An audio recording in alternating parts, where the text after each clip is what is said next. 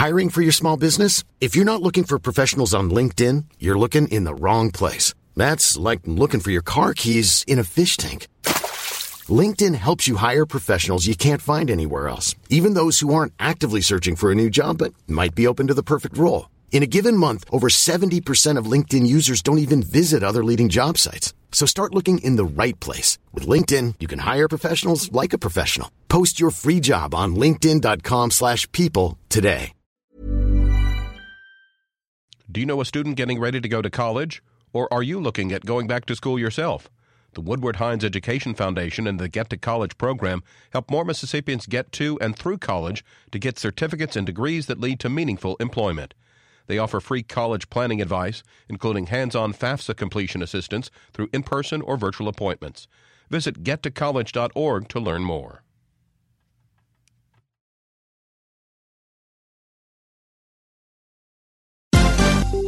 This is MPB News. Hi, this is Karen Brown. Thanks for checking out the Mississippi Edition podcast. If you like what you hear, click subscribe, hit like, or leave us a comment if your app has that feature. Then find other MPB podcasts by searching MPB Think Radio on your favorite podcasting platform. Thanks.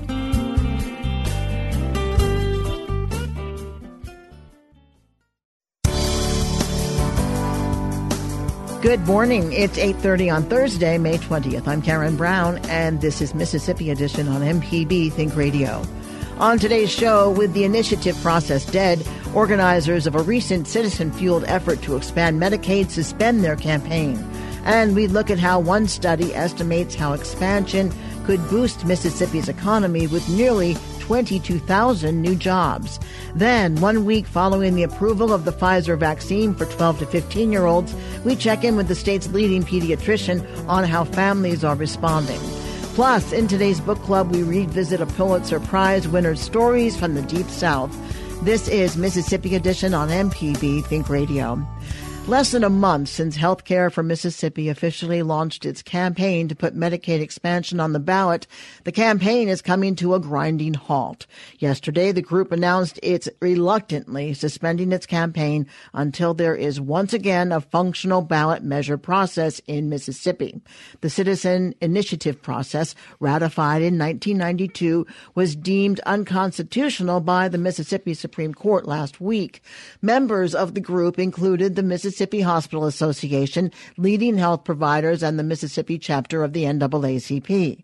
Corey Wiggins, executive director for the Mississippi NAACP, says the organization has long supported the expansion of Medicaid and joined other advocates after elected officials neglected to act for years. He tells our Ashley Norwood expansion could help nearly a quarter million Mississippians you would have almost 200,000 Mississippians who are hardworking folks supporting their families across the state would be able to get health insurance. So many families across our state right now uh, uh, are at risk of being bankrupt because of medical bills, or at risk are working jobs that may or that may not uh, provide health insurance. Uh, and so, and not only from the aspect of our citizens, when you think about so many rural communities over the past couple of years who have lost or had rural hospitals closed down on them, ERs closed down on them. And these hospitals who are really the fabric of the economy in these rural communities really need expansion and support them to help them stay remain vibrant in their communities. Can you talk to me about um, what that conversation was like, making the decision to suspend, and what's the reason behind that? Yeah, well, ultimately, uh, as we all know, the Supreme Court uh, ruled last week, uh, ruling effectively making uh, the ballot process uh, or the process for citizens to vote uh, to speak their voice on issues that matter to them invalid. Uh, and what we were attempting to do was uh, really aim toward allowing citizens, allowing everyday Mississippians to actually vote in, on this issue of health care access. But through a technical sort of ruling related to another initiative, the Mar- medical marijuana initiative to Mississippi Supreme Court, invalidated uh, not only those voters who voted to support medical marijuana, but removed uh, a process for around issues for Mississippians and Mississippians in the future to be able to vote on issues that matter to them, like Medicaid expansion. So, like, what does this moment mean to uh, those who have worked on Initiative 76, those thousands of Mississippians who could benefit and rural communities who could benefit? What does this mean? What does this moment even feel like? Well, I mean, I think we're at a moment uh, whether it's for, for for people who are who are right now who don't have access to health care that Medicaid expansion can support uh, and can help. Uh, for those families who who what it feels like uh, to be bankrupt because of medical bills because they don't have quality uh, health insurance, right? Uh, I think that our elected officials have to answer to them. Um, we, we've seen inaction on our state legislature, our, our, our leadership, to listen, to hear, to make sure that they're making policies to support working Mississippians. Uh, I think for folks who continue to work on this issue and care about this issue, understand that look, our state legislature still has an has an opportunity. Uh, when when our lawmakers come back uh, into session in January of, of early next year, they have the opportunity uh, to make sure that that citizens across the state have health insurance by expanding Medicaid. The reason that we went to the ballot on this issue because they failed to act, and we're just hoping by this campaign, right, the, the folks who came together in coalition across the state, uh, the thousands of people who this would benefit, the hospitals that the rural hospitals this issue would benefit, uh, would be impetus for our state legislature to take action. All right, Corey Wiggins, thank you so much for your time. We really appreciate you. I appreciate you, and thank you. Governor Tate Reeves has long said he opposes any expansion effort, often citing the cost to the state of Mississippi as a deterrent. Advocates say the infusion of billions of dollars could help both the state's vulnerable rural hospitals as well as the greater economy. A study released today from the Commonwealth Fund and George Washington University's Milken Institute School of Public Health estimates expansion could bring nearly 22,000 new jobs to the state. Leighton Ku is the director of the Center for Health Policy at the university. He explains the economic growth potential with MPB's Rob Lane. First, it will go into healthcare providers. But what most healthcare providers do is uh, half or more of that money goes to pay the salaries for nurses, doctors, pharmacists, medical staff, etc. And what happens at that point when it goes into people's salaries uh, they do what you and I do when we have more money. We use it to pay our rent or mortgage. We use it to buy groceries. We use it for whatever purposes. Uh, as I periodically say, people, you know, because of vaccinations, things people are feeling a little freer about travel. They may decide, uh, gee, maybe I can afford to have a trip to, to Disney World this year. Because of that, what we find is that a little more than half that money would go into healthcare, and the other half would go into all the other sorts of fields in, in the state, whether it's construction, retail, finance, you name it, all sorts of different fields. And it ripples throughout the state. So that would make a big difference. Uh, the last data that I have is Mississippi uh, still has a pretty high un- uh, unemployment rate. So Mississippi is still hurting economically. So that's why I'd like to hope that Mississippi legislators uh, will be open to the idea of Medicaid expansion. Uh, I realize that it hasn't done so so far, and that there are still strong objections from you know some members of the legislature and probably even the governor. Uh, and I'd hope that they take take a chance to reconsider, given the situation that the state is in right now, and to take advantage of this new opportunity. Now, of course, on paper, job growth is good, but it's not necessarily going to make a huge difference in the lives of Mississippians unless the new jobs are these sort of so called good jobs that pay a living wage. Is there anything you can project about the specific nature of the kinds of jobs that are going to be created or that could be created, excuse me, by expansion in Mississippi? Well, I mean, are they all going to be, you know, jobs that pay a $100,000 as, you know, sort of executives as high level computer programmers, et cetera. I can't say that. But, you know, it'll be in diverse fields. The income will, you know, accrue to uh, people's pockets. And so they're not all going to necessarily be, you know, the high paying jobs. Some of them, because they'll be retail jobs, it may mean that there will be some more people who will be hired as, uh, you know, grocery store clerks uh, in Mississippi. On the other hand, you know, some of them will be in construction. Construction is usually a pretty good paying field. Uh, we estimated jobs in finance and insurance. Those are usually relatively good paying jobs. So it'll be across the board. Uh, and and again, there'll be a growth in the state economy that is substantial, and there will be uh, some additional money that's sitting in people's pocketbooks. And typically speaking, voters are grateful when that happens. A number of rural hospitals in Mississippi have closed over the past few years or are in imminent risk of closing right now. Could Medicaid expansion save those hospitals? And more broadly, what does Medicaid expansion potentially imply for those hospitals' bottom line?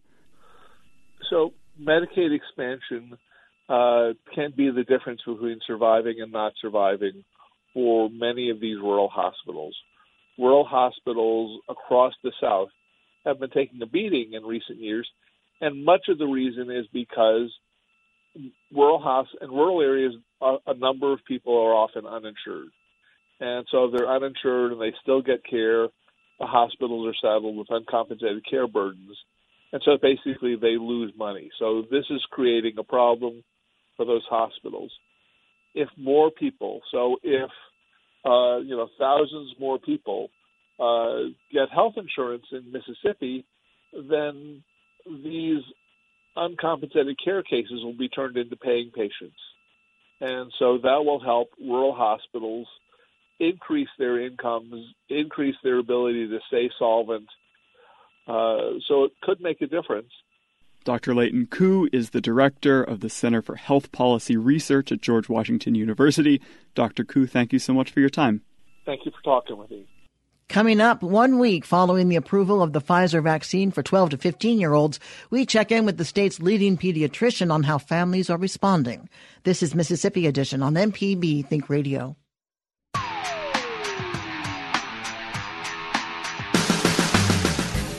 I'm Allison Walker, the Lady Auto Mechanic, host of AutoCorrect. If you're enjoying this podcast, try my podcast, AutoCorrect. We help steer you in the right direction with your car problems. Find me on any podcast platform or at autocorrect.mpbonline.org.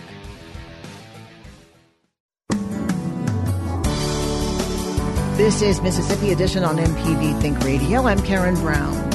Teens in Mississippi are starting to get the Pfizer coronavirus vaccine. Children ages 12 to 15 became eligible to receive the shot last week, and since then, more than a thousand Mississippi teens and preteens have received their first dose. Dr. Anita Henderson, president of the Mississippi chapter of the American Academy of Pediatrics, tells our Kobee Vance she and other pediatricians are talking with teens and parents who are interested in getting vaccinated. For the last week, pediatricians throughout the state have been talking with their parents and their patients about the benefits of these vaccines.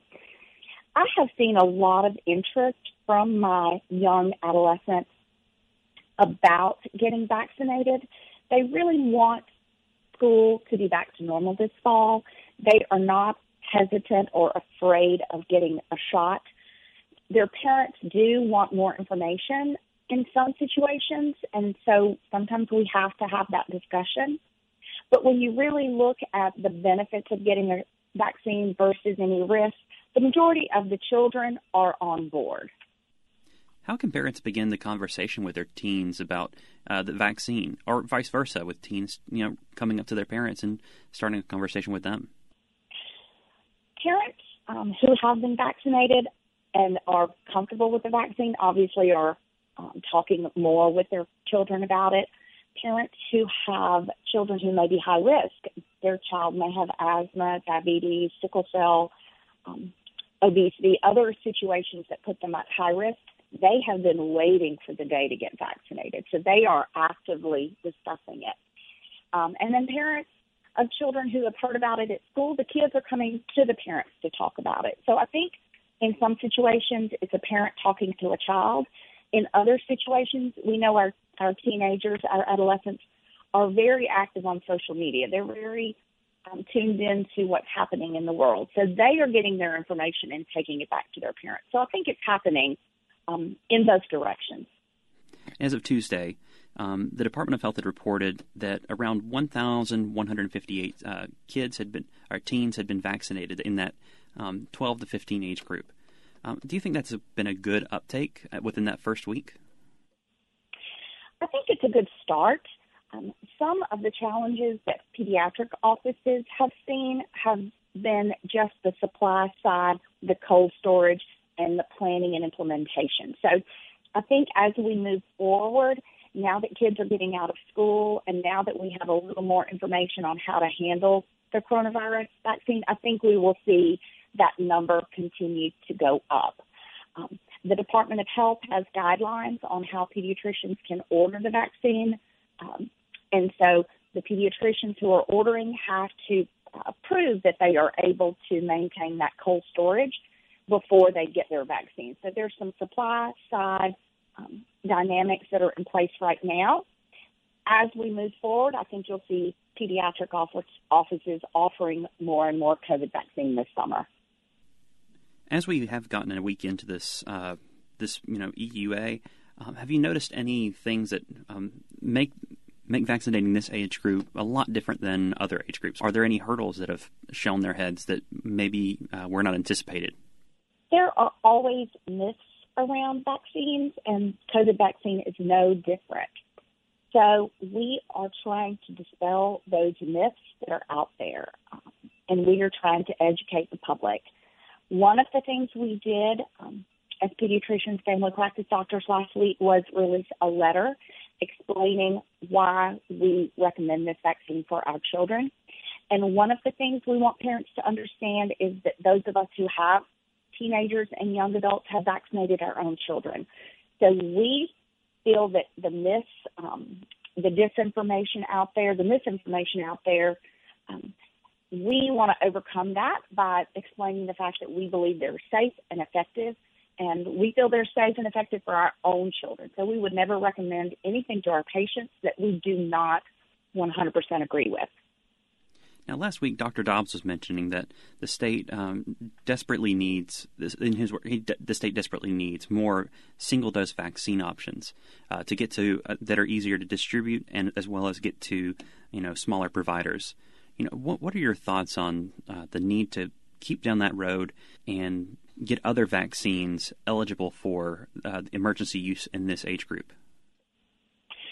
The single dose vial or the single dose option would be a huge benefit for small pediatric offices. The majority of our pediatric vaccines do come as single dose um, vaccines. It makes it much easier to administer, makes it much easier to plan, and much easier to order. So if we could get these COVID vaccines in single dose um, allotments, that would be fantastic. Um, I think that that is something that hopefully will be coming down the pike. I don't know the timeline on that, but at some point, having a COVID vaccine in a single dose option would be very beneficial for all pediatric practices.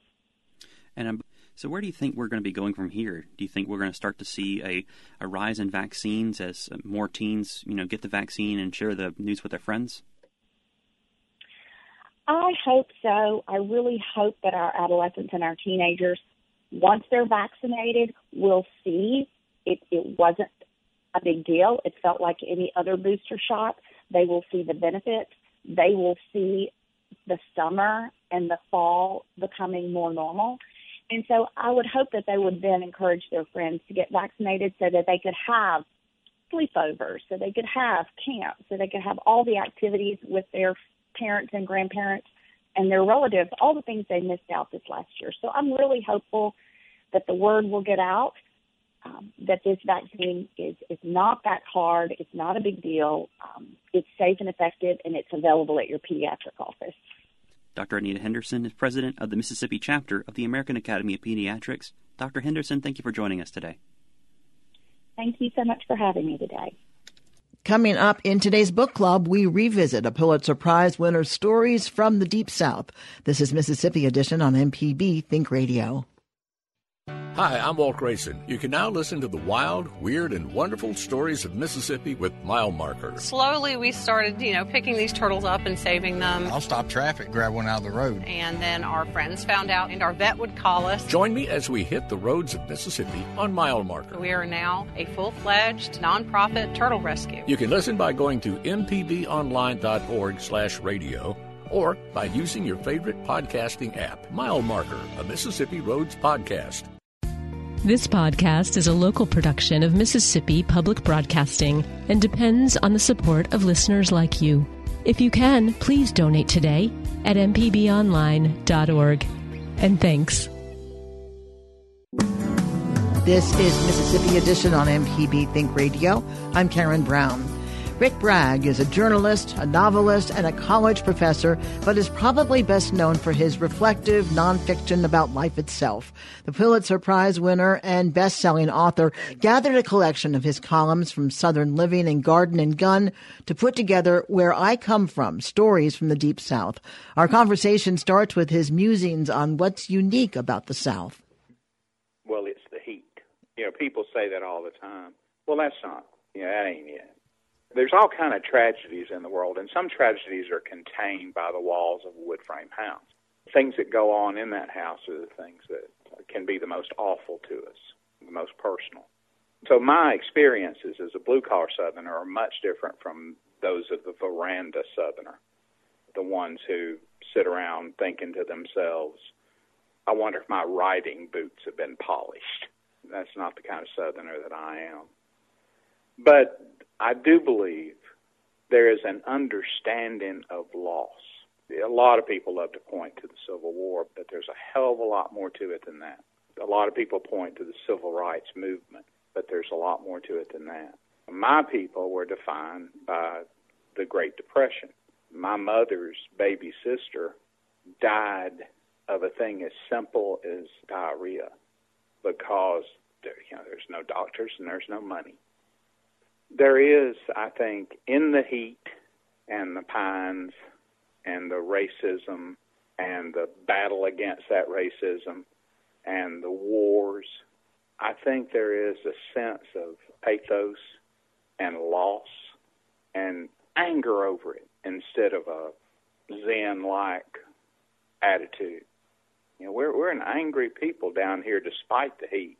Before you go on, I just want to mention, because we're, you were going pretty dark there, but let's just come back to this book because it is funny, funny, funny, laugh out loud, funny. I, I hope so. I wrote a line the other day, not in this book, but in another one, about tent revivals.